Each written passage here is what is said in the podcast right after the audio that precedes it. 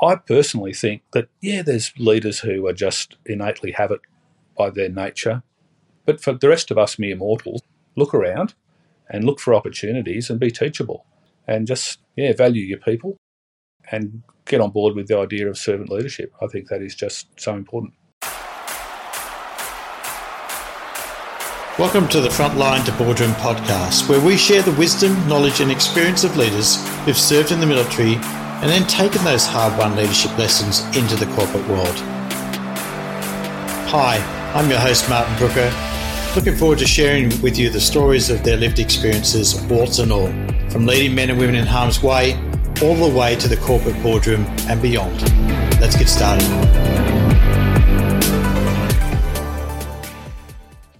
My guest on today's episode is Peter Lipsett, who served in the Royal Australian Navy for almost 20 years as a maritime warfare officer and helicopter pilot. Peter had operational service in the Middle East. I have to be honest, Peter and I have actually known each other since we were the 15 years of age when we joined the Royal Australian Naval College. And I can remember that Peter always wanted to fly. And when he left full time service, he actually joined Qantas, Australia's national airline, flying domestically and internationally. We actually haven't seen each other much, so it was great to catch up on the conversation on the Frontline to Boardroom podcast. As an aviation professional, his flying career has been extensive. Command qualified on nine military aircraft and four commercial airliners, including the classic Jumbo and the A380. He's got 17,000 hours of flying experience, and including 1,300 deck landings on ships in the middle of the ocean. Peter has always been passionate about flight safety training and how we equip crews with operationally relevant human factor skills. And we explored a lot of that in our conversation. What I loved about our chat was the importance of connection and how you can form a team very quickly just by establishing that relationship early. He also shared something called the authority gradient and the willingness to speak up and how that might work. And he explained it from a perspective of being in an aviation cockpit, but I can see how it could work in other places as well. And the last thing was sharing his experience from a mid air crisis over the Indian Ocean during a flight from Singapore to Perth. Well, Peter Lipsett, welcome to the Frontline to Boardroom podcast. Great to have you on the show. Thanks, Martin. Glad to be here and to keep in touch with you over all these years. Yeah, look, I think for the benefit of the listeners, we probably need to declare the fact that we both joined the Navy at the age of 15 or so, a few too many years ago to remember. But hey, it's great to be in touch again.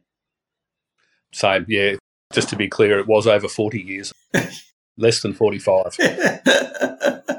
So there you go. Thankfully, we've all changed a bit. Yes. The way we start this podcast always is to just have a conversation about how did you end up joining the Navy? Well, it's probably not a, a, terribly interesting story, but I just, as a young guy, I really, really, really wanted to leave home and I, I wanted to go and get on with life. And I think that just was characteristic of a lot of us. And I started looking at options, and that was one of them. Now, to be honest, I always wanted to fly aeroplanes or helicopters or both which is another part of my story. But I couldn't join the Air Force till I'd finished year 12. I could join the Navy after year 10. So that's what I did. And the rest is history, kind of. Yeah. So where did you join from? Okay, so I grew up in Canberra and left school at the end of year 10, same as you. Hmm. And yeah, I, I, just sort of always had that idea that that might be a cool job to do, mm-hmm. flying. Yeah. So, who were those leadership influences on your early in your career, either before you joined the Navy or perhaps in those, you know, formative years of, of early service career? Yeah, well, before joining the Navy, I probably didn't have any terribly amazing leadership sort of mentors or, or people to aspire to be like. I, I think for me, I probably picked a bit of it up from television, things like uh, the old BBC doc, no, semi docos on Navy and some of the sort of docudrama sort of series like Warship and stuff like that. Mm you know, they seemed really cool at the time.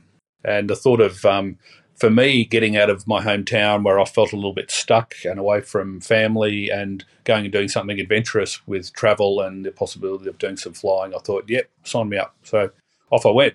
Yeah, right. We both graduated from the Naval College at the same time. You were on a bit of a different path. But what were those leadership influences like in the Navy? I mean, can you remember those leadership experiences? Were, were they positive or negative? What was that experience like? Yeah, I do remember them, and they were both positive and negative. And I think that back in the dark ages when we were going through those sorts of things, I feel, I don't know what you would think, happy to discuss.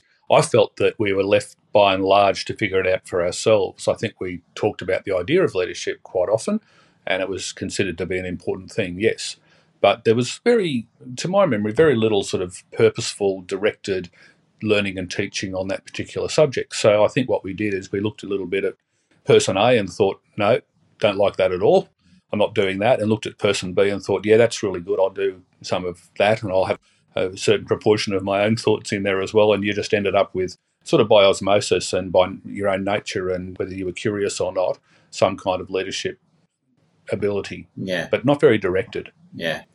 I think it proves the point that we're all going to have those leadership influences in our life, good, bad, and the ugly. And Mm. and I guess if people are going to be intentional about leadership in their organisations, they they want to probably set about setting that example or being really conscious of what kind of leadership example they want to set in their organisations or leadership culture they want to set. What are your thoughts?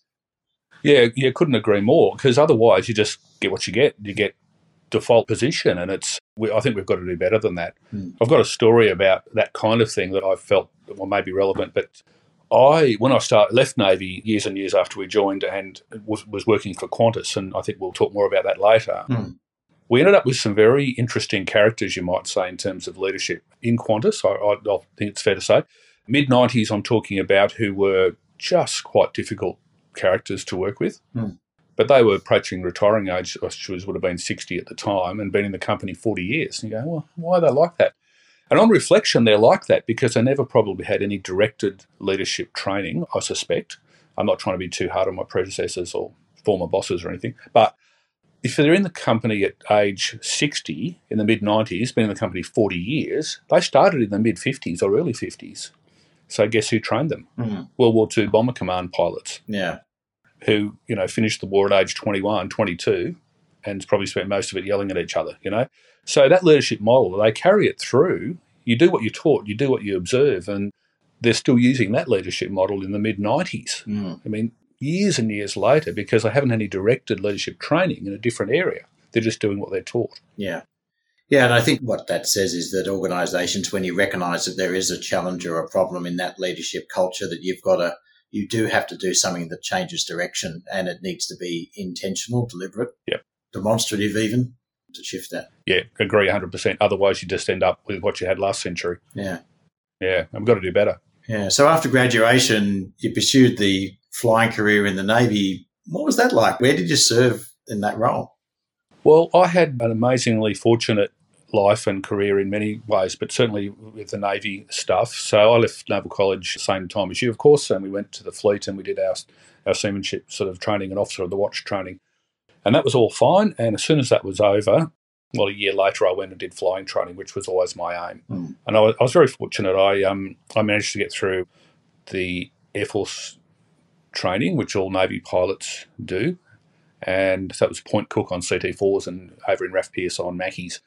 And I enjoyed it very much. And I'd kind of made a commitment to myself that I need to give this my all because I thought this is what I want to do and I'm going to do it in some form or some company or other. If I don't pass this, I'm going to go and pursue it outside of Navy. So my commitment to successful completion was pretty strong. Mm-hmm. And yeah, I was very lucky to, well, yeah, very lucky to finish up. And I flew helicopters. Mhm. So I flew variously Squirrel helicopters early on, later on Sea Kings, did some training in the UK on Sea Kings. Mm. I had a couple of years flying Jet Rangers off Moresby, the hydrographic survey ship that's long since gone. Mm. By the way, everything I ever flew or sailed on is in a museum or is a dive wreck. Yeah, Moresby did a year with the Army. I then went to Seahawks at fairly short notice and spent the rest of my time flying Seahawk helicopters Mm. and enjoyed them probably most of all. Great. Yeah, a big aircraft, and the Navy version of the Black Hawk. That saw you have some operational service. Is that right? Oh, yeah, yeah. I mean, nothing too flash. Went to one of the early Damascus deployments, Hmm. which was after Gulf War One and before Gulf War Two, Hmm. doing United Nations sanctions against Iraq. So there's a lot of lot of fast roping boarding operations and Mm-hmm. you know surface surf, search and surface picture compilation and general utility stuff, but lots of good flying and really quite rewarding to see that all happen and safely and get home safely. Everyone was fine. Yeah.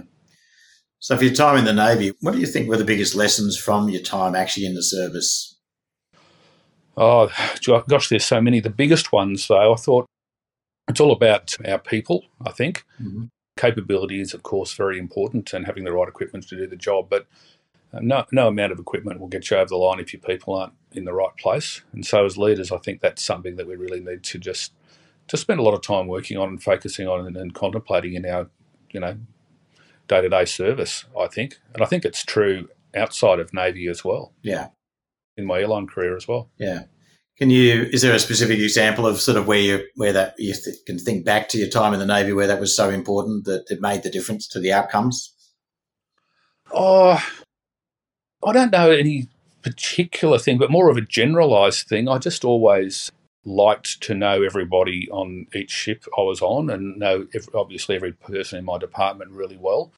And yeah, so being on ship's flights, I always took the time every day to talk to not just the important people on the ship, but to get around and, and say good day. And yeah. it's funny, I, I'm actually really happy that fast forward quarter of a century, I still keep in touch with some of the people who worked for me mm. in a really positive social way. Yeah. And that's sort of, yeah, just one no real blessing in my life, I think.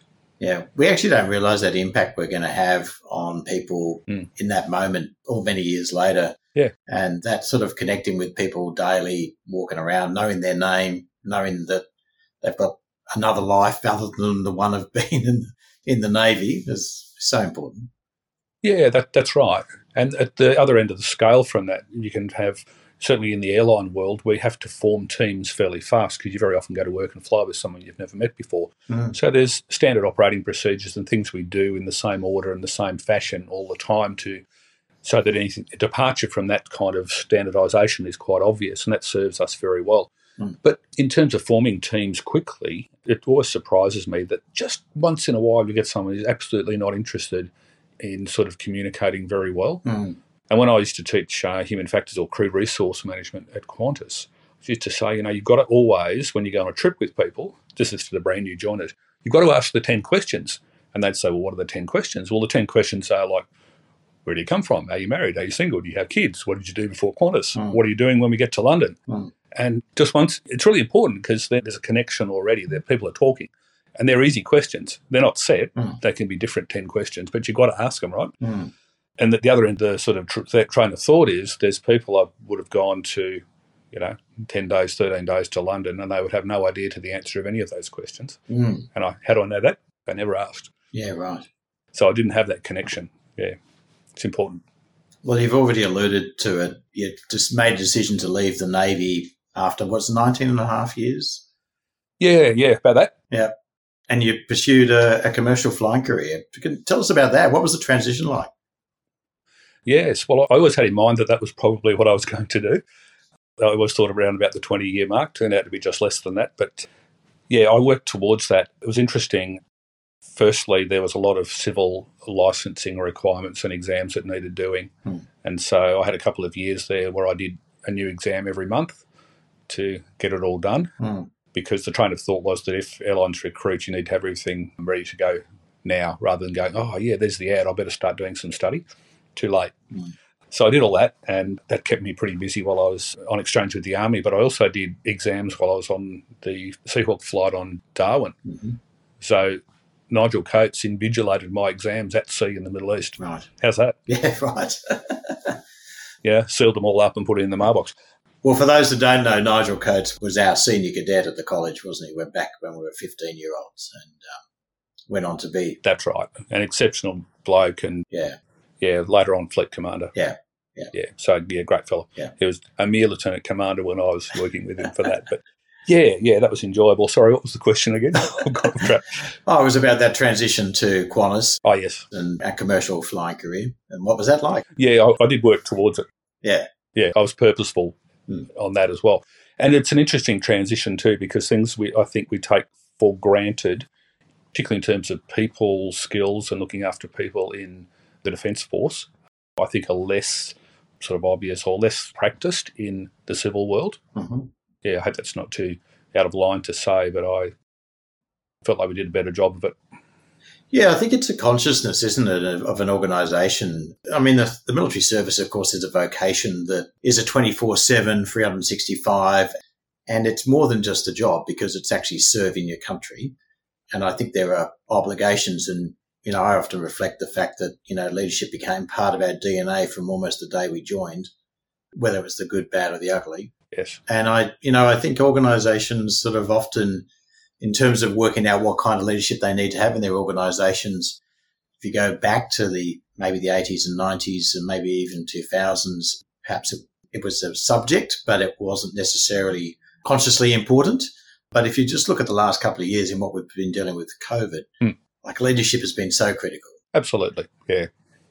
And this is the thing when you know it's not during the everyday easy, just another day in the office kind of day that you necessarily need to be displaying amazing leadership. It's when things when things go bad all of a sudden, then it's sort of mm. it's your chance to shine, I think, or your chance to be oh, found wanting. Yeah. The thing is, if you've never thought about it before that day, then mm, you know it's not going to be an easy thing, is it? No, I think the other, I think the thing I'm thinking of while you're talking about that is the the fact that leadership starts with the foundations you lay today when everything's going fine, because it's that environment that you set that allows you to respond to when things are going to hell. Yeah, exactly right. It does. And it's the thought process that you have in place well before the day of the shambles, I think, that actually will get you over the line on the day of the disaster or the day, it doesn't need to be a disaster, but the day when you need to be displaying that leadership. Yeah. And to me, as I say, I keep coming back to people, but I've always believed in, as I know you do too, but the, the thought of servant leadership is really, really, really important. Navy pushes that a lot with divisional systems. So, a divisional officer looking after some senior sailors and a bunch of junior sailors hmm. who work in that same department or sort of branch or work area. Having quite a bit of responsibility from a young age to look after administratively, discipline in a disciplinary way, and also in promotion and advancement and reporting of all those people. And it just actually it makes you realise you've got a lot of responsibility in your hands as a young fella to really either make or break some of your people. And mm. yeah, it's just really important to to work for them, as you know. Yeah, yeah. So your commercial flying career, you know, the highs and lows. You travelled the world, flown the world. I love watching you sort of posts occasionally of you flying sort of between LA and uh, the east coast of Australia, and you know whether it be a sunrise or the track or whatever it was. And but there were that environment in a commercial airliner cockpit with the crew. There are some really important structures that are in place or frameworks that are in place to help you get that optimum performance of people. Can you share a little bit about that? Yeah, sure. Well, yes, there are. And the biggest thing that we have is that um, requirement, as I said earlier, to form a team quickly and to get on with the job. And we do that by various things. I like to connect with people and socialise with them when we're away and all that sort of stuff. But the thing that'll get us through is just following the instructions pretty much, mm-hmm. following the SOPs, doing the job in a very standardised way so that any departure from that standard or that usual routine is quite obvious to whoever's with you. But even more important than that to me, the idea of crew resource management is really, really important as well. Mm. So, what I'm talking about specifically there, it's a wide ranging subject, but the ability or the willingness to speak up when needed, to notice what's going on, to notice when something's going wrong, to have a solution, and to be to feel willing and able to say to your boss, hey, boss, excuse me, mm. or in the Navy, hey, sir, excuse me, mm. or what, however you want to frame it, and keep at it until you get the response or the result that you need, this, particularly in terms of safety. Airlines, variously over the years, some have done it better than others, some cultures do it better than others, but there can be always an authority gradient. We have a captain and a first officer and a second officer, so there is an authority gradient, and it's not a democracy on an, in an airliner. There is still a boss. Yeah. But in some cultures and some airlines particularly, there is a very, very steep authority gradient to the extent where when the boss is doing it wrong, mm. the first officer is so unable to speak up or feel so unable to speak up, they literally would rather die than embarrass the boss. Mm. And they've demonstrated that tragically time and time again in the olden days. So we spend a lot of time trying to say to our people, hey, you know, there's an authority gradient. It's there for a reason. It's not a democracy. If the boss says, yeah, then I'm going to do it this way, I've, I've heard you, but we're still doing it my way, that's completely valid. Mm. But if you think something's not right, you've got to speak up always, always, always, and you pursue it to a logical and safe conclusion. Mm. And there's plenty of applicability of that in other sort of scenarios as well. It's the the guy that goes in to have his gammy leg amputated, and the nurse goes, oh, I was pretty sure it was the left one, but I see him chopping off the right one. Turns out she was right, but didn't speak. You know, it's just Yeah. it's ridiculous. Yeah. But that still happens in 2022 in, in the world. Yeah. So a lot of lot of stuff like that. Yeah, that sort of uh, authority gradient is almost uh, would be a reflection of the culture you have in your organisation, where there's one where people aren't feeling like they can they can raise a, a concern, or or there is one where actually there is a place where we can raise a concern. Ultimately, a decision will be made by the captain, but you know, Yeah. everybody gets to have an input. Exactly right. And I used to enjoy, there's a couple of uh, CEOs I worked for on frigates back in the day Hmm. who you would know if I named them, but in HODS meetings, there was quite a heated discussion. Hmm. It was full and frank discussion, always, never a hassle. Hmm. And then a decision was made, and we opened the door from the meeting, and we're all on the same page, and there was never any dissension outside of that room. Yeah, But you knew you'd been heard, and sometimes you'd been heard, acknowledged, and yeah, we will do it that way. That's a better idea. Hmm. And this is one of the things that, you know, again, talking about crew resource management for airline people, but I think it works in the rest of the world. The part of the way of encouraging your juniors to speak up, to manage upwards, if you like, to you, is to, you know, disavow perfection, saying, hey, I don't have all the answers. Hmm. I think, you know, I've been at it longer than you, and I'm, you know, in a different seat, different uniform slightly, more stripes perhaps. But I, I'm not going to know all the answers. So if you think I'm getting it wrong, I want you to tell me. Hmm. So you got an example of that from your actual flying career, that particular situation. Um, I have examples of no, I don't have any terribly adverse ones from myself because I was always quite consultative. You, you can't always consult; you don't always have time. No. I mean, if you know we're on short final to the runway and there's something not right, I'm not going to ask everyone what they think. I'm just going to go around. But if we're halfway across the Pacific and we might have to divert later because it looks like there might be fog, Mm. we'd have a discussion about how far down track we could go be, towards Sydney before we turn right and go to Brisbane or whatever the scenario is. We'd have a, a chat about it. Mm. And by the time we make the decision, you know, there's nothing more to consult because we've had a bit of a chat. Yeah. In our conversation just a couple of weeks ago, I remember you sharing that idea that, you know, you're part of that, you know, 14, 16 hour flight isn't spent sort of, you know, sort of in neutral. It's actually spent working through the what if scenarios. Yeah, absolutely. If you're wise, Mm. Yeah, so we're talking about threat and error management, Yeah. I guess. And yeah, so yes, thinking about the what ifs is really important. Mm.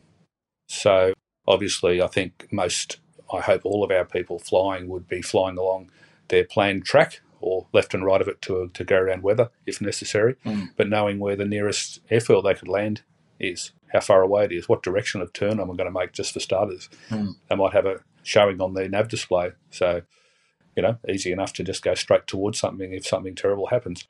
But yeah, and knowing what the weather is, is in each of those locations, Mm. always knowing what the weather is at the destination, Mm. and because time and time again, airlines get caught out with a ten-hour flight where the weather's going to be fine at the destination, and suddenly fog comes in in the last forty-five minutes before top of descent, and they don't notice Yeah, right. because it's fine, it's going to stay fine. Mm, not so much. The weather, you get what you get. I love the what if that you shared with me in our earlier conversation, which was the one, you know, you're over the Himalayas near Everest and, Hmm. and suddenly you lose air uh, pressure, cabin pressure, and you've got to descend, knowing that actually there's mountains out there is really important. Yeah, absolutely. So, overarching thing for cabin depressurization is you want to get the aeroplane below 10,000 feet so that people can breathe and they don't die. So, that's easy enough to understand. But if the terrain's 28,000 feet and you're at 33, then you can't go directly down to 10,000. You Mm. need to have a plan. Mm. And yeah, we would literally have a, a long track, a decision point where we'd go onwards and then descend over steps to eventually get down low, or prior to that decision point where we'd turn around and head back towards wherever the low ground is, depending on direction of travel, Mm. and descend cautiously. Yeah. Yeah, because you can't just blunder in. Now, the thing is, if you haven't briefed that, you don't have the piece of paper details all that in front of you, and you're in the middle of the night Mm. and you're wearing an oxygen mask and it's everything's spogged up and it's all you know, you're pressure breathing and, you know, you can hear people screaming in the cabin. It's too late then to start thinking about it. You're probably going to mess it up. Yeah. But if you thought it all through and even planned, put the route into the flight management computer, so it's sitting there right next to you, all you've got to do is activate it, execute it, Mm. press the button. Actually makes it pretty easy. Yeah. Now you've got time to think. Mm. And that's what it does for you. Yeah. It's that, that preparation, and we you know often refer to as the six P's. It's like Yes. having a plan or and preparing for contingencies. And I can't help but think, you know, ex- exploring business continuity, the what ifs. In the last couple of years, not many organisations would have potentially seen a pandemic that would have changed their business, stop their business, had them to reinvent how they actually do business, even change product lines. But there's some lessons in that, isn't there? Yeah, yeah, there really is. I think any business or any leader should be thinking about these sorts of things. I think you're right. I don't think too many had been, whether it's, you know, any government probably around the world, certainly airlines. To be fair, though, I mean, I think there's a lot of, we're not really sure where this is going, so we need to make it up as we're going along. So, Mm. you know, who'd be a politician, right? But Yeah. Yeah, but if you have had a bit of a think about it, things do go better. And you see that in, in some of the military stuff too. I know that there's, you know, exercise planning and, you know, disaster relief sort of planning and sort of workshopping. How, that, how might that look? How long does it take to get a, a ship to Tonga, for example? Yes. So it's not the first time anyone's ever thought of it come the day of the disaster. Yeah. Bushfires. Yeah, exactly. Yeah. You had a particular incident in your career on a flight from uh, Singapore to Sydney To Perth. to Perth, right? And QF seventy two. You able to share a little bit about that because there were there are some significant lessons I think which occurred in that aircraft that are also relevant to how we think about business. Sure thing. So, in 25 words or less, QF 72 was that route. It was an Airbus A330, crew of three. I was the first officer. So, with three pilots, we're each having a break during the course of the cruise, and I was taking the last break.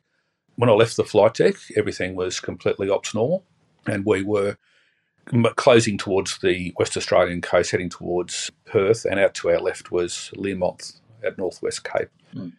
I left the flight deck and went back to make a cup of coffee. So literally through the door, 15 paces to the business class galley. I was making a cup of coffee when all of a sudden there was some sort of quite uncharacteristic elevator movement, so a bit of a rumble, and I could feel it, and which was interesting because I thought that's not right because I'd only just left the flight deck. So my situational awareness about the weather in front of us and what the wind was doing was was right up there. Mm. And then, just as I was pondering that, all of a sudden there was this enormous crash, and everyone who wasn't restrained by their seatbelt was pounded through the ceiling, and then about a second later, pounded into the into the deck, Mm. and then yeah, there was a gap of about a minute, and then the whole scenario repeated itself a second time. Mm. So there was a lot of lot of injured people in the cabin of the aircraft. So 315 people on board, 112 people, including me, didn't have their seatbelts on, Mm. and you know, it's crazy. I was again threat and error management. You hit a bump in, in an airliner, and you don't have your seatbelt on. Your chances of getting hurt almost zero if you've got a seatbelt on, Mm. but they're high if you don't have a seatbelt on. Mm. So it always surprises me when I'm a passenger and I just watch people take their seatbelts off and just leave them Yeah. beside them. Yeah. Anyway, little advertisement for safety. That's right. Supporting aviation safety. always, always, always. But it is a bit silly. But anyway, there was a lot of people hurt, a lot of people screaming, particularly before the second pitch down event, which was basically the nose slamming down, everyone flying up in response to that. There was again that precursory rumble, and I think people knew what was going to occur again. So that kind of you know screaming that started before the event the second time was just sort of a bit unnerving and stuff as well. Very messy in there. Mhm. I think there was 12 serious injuries. No one died. Mm. 112 minor injuries. Mm. And off we went. So I had to get back to the flight deck and see what was going on. I knew where we were. I knew what altitude we were at and all the rest of it. And I couldn't actually communicate with the flight deck because there were systems down Mhm. for starters. That eventually was re-established and I got back in there. But my big thing was, and again, threat and error management, the what if, as a first officer in an airline, you're only a heartbeat away from a field promotion. Yeah. Okay, so Yeah. let me just say it out loud: if the boss dies, now you're the boss. Yeah. And, and it happens with monotonous regularity. Mm. And I'm wondering if Kev's okay. Kev was the captain on that flight. Mm. He was, so that was good. So I get back into my seat and we do all the stuff. But it's the what ifs that made it easier because all right, I'd only just left the flight deck, but I knew where the aeroplane was. I knew where Learmonth was relative to us. I knew where Perth was relative to us. I knew what the weather was in both of those places. And I also knew what the state of the cabin was. So I had a really good mental picture of, you know, what we needed to do. Mm. And this was pretty much the same, or Kev was in, in agreement as well. There wasn't too much, there was no dissension. We knew what to do. Mm. Mm. The what ifs were are effectively a risk mitigation for an automated system that failed. Is that right? Yeah, yeah, not just automated systems that fail. There's things that can be a threat that you don't have any control over. I've said weather is a classic one. Mm. You know, so you can you can plan for all of those, but there's other things like, you know, say somebody having a heart attack halfway across between Australia and New Zealand. Mm. You know, it's something you need to sort out, but you've got no control of it. You can you can't mitigate against it. It just either happens or doesn't. Mm. Same with you know, same with some of the weather events. Yeah. But yeah, the what ifs are important. Yeah, being able to respond Mm, yeah, exactly. rather than react. Yeah, well, well, the big thing is, yeah, before you even do any of the diversion kind of things of dealing with the problem, Mm. the biggest thing for me is not having a knee jerk reaction to the actual control input Mm. that's required. Mm. Because the instinctive thing is to grab the controls when the nose is going down uncontrollably and r- pull back as hard as you can. yes. And that's a terrible response. Yes. Actually, want to sit on your hands for a nanosecond and then go, take a breath and then Mm. respond. Mm. and we've seen terrible, you know, knee-jerk reactions in disasters like Air France 447. Mm. I don't know if your listeners would know about that, but the Air France Airbus that crashed into the Atlantic Ocean. Yeah. Yeah. So I won't go into that, but No. yeah, knee-jerk reactions in airliners are terrible. Yeah. So there's some application to that to the business world, isn't there, in terms of the fact that we need to be running the what ifs on a regular basis, Yeah, I think so. the fact that we need to perhaps consider whether we're going to automate certain processes in our organisations or what needs more hands on, I guess. Yeah, I I think there is applic- applicability in a lot of different things. You know, if you have thought ahead, if you have have thought about the what ifs, and know just even what the initial reaction should be, I think you're going to be well placed to deal with Hmm. you know, unexpected little disasters or even big disasters. Hmm. Even a little bit of preparation goes a long way. Yeah. yeah. Yeah.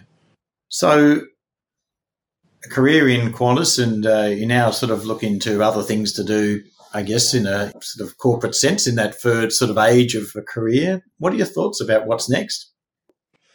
Well, I think it'll be uh, a little bit less exciting, involve a lot less travel, but Yeah. I've been fortunate enough to keep a finger in the pie with, with Navy, and I'm doing some work in the leadership development program for them. Yeah. which I'm quite enjoying. And um, it's funny, I, I try not to ever start my or have any of my debriefs with when I was a midshipman because no one wants to hear about that. But Yeah. I do have some applicable stories that I think generally received well, but I just don't preface them when I was a midshipman because no one wants to hear that from an old bloke. Yeah. I think. So, look, somebody's starting out now in a leadership role or is sort of in that middle to senior level of leadership. What advice would you give them today? You know, what do they need to pay attention to? Okay. Good question. Well, I think that in back what we had in the olden days, I think there's still a place for looking at what you see in front of you. Mm. Okay, looking for the good people who lead well, and also learning from. You can learn from people who do it really poorly, Mm. even if it's to say, "I won't be doing any of that." Mm. So there's still what we had, which was wasn't much direction, or wasn't much sort of purposefulness towards it. There's still something to be learned from that. But I'd just say that there's actually a whole bunch of stuff out there, a whole bunch of resources out there. So Mm. I personally think that, yeah, there's leaders who are just innately have it by their nature. hmm But for the rest of us mere mortals, look around and look for opportunities and be teachable and just, yeah, value your people and get on board with the idea of servant leadership. I think that is just so important. Hmm. It's a bit about how do I put my own ego in the pocket so that I actually can focus on the things you just talked about, isn't it? Yeah, yeah. You've got to be able to just have a bit of humility about it. It's funny too. I think if you do disavow perfections, admit you know straight up you're not going to have all the answers all the time. So that's why I need your input to people. I think they go, oh, good. Mm.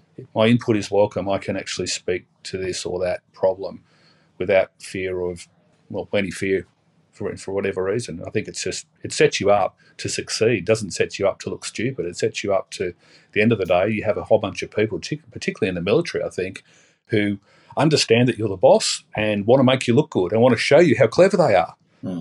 Let them. How's that for simple? well, yeah, yeah, no. Well, it's always good to have more people that can, that can not about looking good, but actually the fact that oh, I don't take your point. You know, we're not the experts in everything, and when we realise that we're not, being able to open the space up for others to make a contribution. I mean, the, you know, open it to the brains trust, so to speak, in your organisation absolutely makes sense to me. Yeah, to me too. And when it's all over, at the debrief, I think that the other thing that's really important is we admonish privately and praise publicly. Mm. I think that's really important for our people too. And I don't mean just you know effusive nonsense, but you know when something's done well, say so and do it do it publicly. I think is just gold for people. Yeah. Well, Peter, we could talk forever on this subject, I'm sure, and, and many other stories. Look, it's been great to have you on the podcast.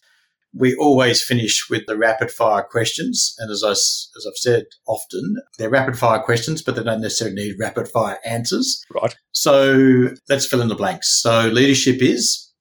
Service. Mm-hmm. And do you ever go to leadership book? I don't probably have a leadership book, but in my tool of the trade that I use a heck of a lot is uh, a lot of the stuff written by James Reason in terms of crew resource management, mm-hmm. Which is leadership for airline guys, really. Yeah. By and large. So, mm-hmm. yeah, differently titled, but I, I get a lot out of that. Yeah, cool. Next question. Wish I had known blank earlier in my career. I wish I'd known that I had I could just relax and be more confident earlier in my career rather than being hard on myself all the time. Mm something I see in debriefs too. Yeah. Yeah. I'm sure you saw that all through your career and yeah, and also in the airline as well. Yeah. Yeah. What I mean by the debriefs is the assess self assessment. Yeah. People are thinking they're not doing very well. The assessment by others, people are widely very well regarded by their peers and didn't even know it. Yeah. Hmm. It's a big risk for all of us, isn't it? That sort of self talk that sort of says, Hey, I'm not good enough. Yes, definitely. Yeah. Next question. You get a, a, call from a team member. A crisis has just erupted in your organization. What are your first words to that person? What can I do for you right now? Okay. Awesome. And Peter, the last question is Do you have a go to quote on leadership that's had some influence on you? Yeah, in the thought process of needing to persevere with stuff, I've always liked Winston Churchill's quotes, and uh, he's got some pearlers, I've got to say. But the one that comes to mind for me is this, where he says, Success is the ability to go from one failure to another with no loss of enthusiasm. Oh, that's cool. And he demonstrated that a lot in his political and personal career, I guess. But yeah, I think there's yeah, that's you just got to press on, press on. Yeah. Very often, it's not the smartest person who gets there in the end; it's the person who just perseveres. I believe. Yeah, we're actually doing this on the Monday after the Australian Open's just finished, and I can't help but think both the the two singles matches over the weekend were exactly that example where you know, you lose a point in tennis and you come back and mm. particularly Rafael Nadal's uh, match last night where he went from two sets down to come back to win three sets to two. What an amazing outcome. Yeah. And Ash with her win coming from 5 1 down in the second set. Amazing. Yeah. Yeah, but, yeah, exactly. But see, here again, in terms of like, again, servant leadership and that kind of just that train of thought, anyway, Ash Barty you know, getting her uh, trophy from Evonne Goolagong-Cawley, having Cathy Freeman in the stadium and all that sort of stuff. You're like, like, oh, look at you three, aren't you amazing? She goes, no, not me. I'm not in their league. She's always, she always defers to the team. She always yes. thanks her coach. She's always yes. positive about her opponent. She's just, she's perfect, this girl. I just think the world of her. Yeah. Yeah. Yeah. Yeah. Servant leadership is about putting others first. Yeah. How, how do you serve? Yeah. That's right. And the thing is, for someone who run who is you know, number one in the world in an individual sport, to always refer back to family, team, support staff, partner, coach, mm. the rest of them, and give credit to her opponent is something that I think's been lacking for a while. Yeah. Anyway. And it's certainly, it's absolutely certainly relevant to how we lead in organisations. Is actually, it's not about me; it's about the people in the team. Yeah, that's right.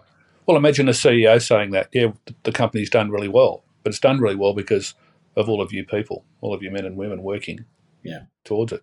Yeah. Yeah. Great way to finish, Peter. Thanks so much for being on the podcast. And we'll put it into the show notes how people can connect with you on LinkedIn, etc. But yeah, go well and great to have you on the show. Thanks, Martin. Really enjoyed chatting to you about this stuff and always good to catch up. Cheers, mate. Thanks, mate. Cheers. Thank you for joining us on this episode of Frontline to Boardroom. So grateful that you could be with us. For more on how you can step up to leadership every day, be sure to visit us at martinbrooker.com, where you can subscribe to the show to be notified every time an episode drops. And if you found value in this episode, we'd love it if you'd share it with a friend. Looking forward to being here with you next week. And remember, sometimes you need to drive it like you stole it.